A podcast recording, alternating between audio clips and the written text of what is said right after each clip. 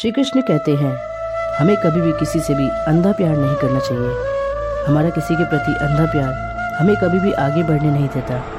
अधिक प्रेम भी व्यक्ति को बुद्धिहीन कर देता है।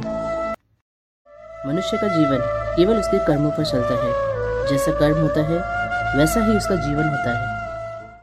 अपने सबसे खास से धोखा खाने के बाद लोग चाह कर भी किसी पर संपूर्ण प्रतिशत भरोसा नहीं कर पाते।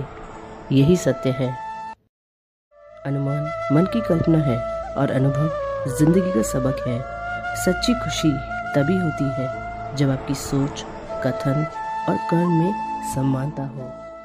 मौन सबसे अच्छा उत्तर है किसी ऐसे व्यक्ति के लिए जो आपके शब्द को महत्व नहीं देता। मनुष्य जन्म लेता है तो उसके पास सांसें तो होती है पर कोई नाम नहीं होता। जब मृत्यु होती है तो उसके पास नाम तो होता है पर सांसें नहीं होती। इसी सांस और नाम के बीच की यात्रा को जीवन कहते हैं। ना किसी के अभाव में जियो, ना किसी के प्रभाव में जियो। यह जिंदगी है आपकी, अपने स्वभाव में जियो।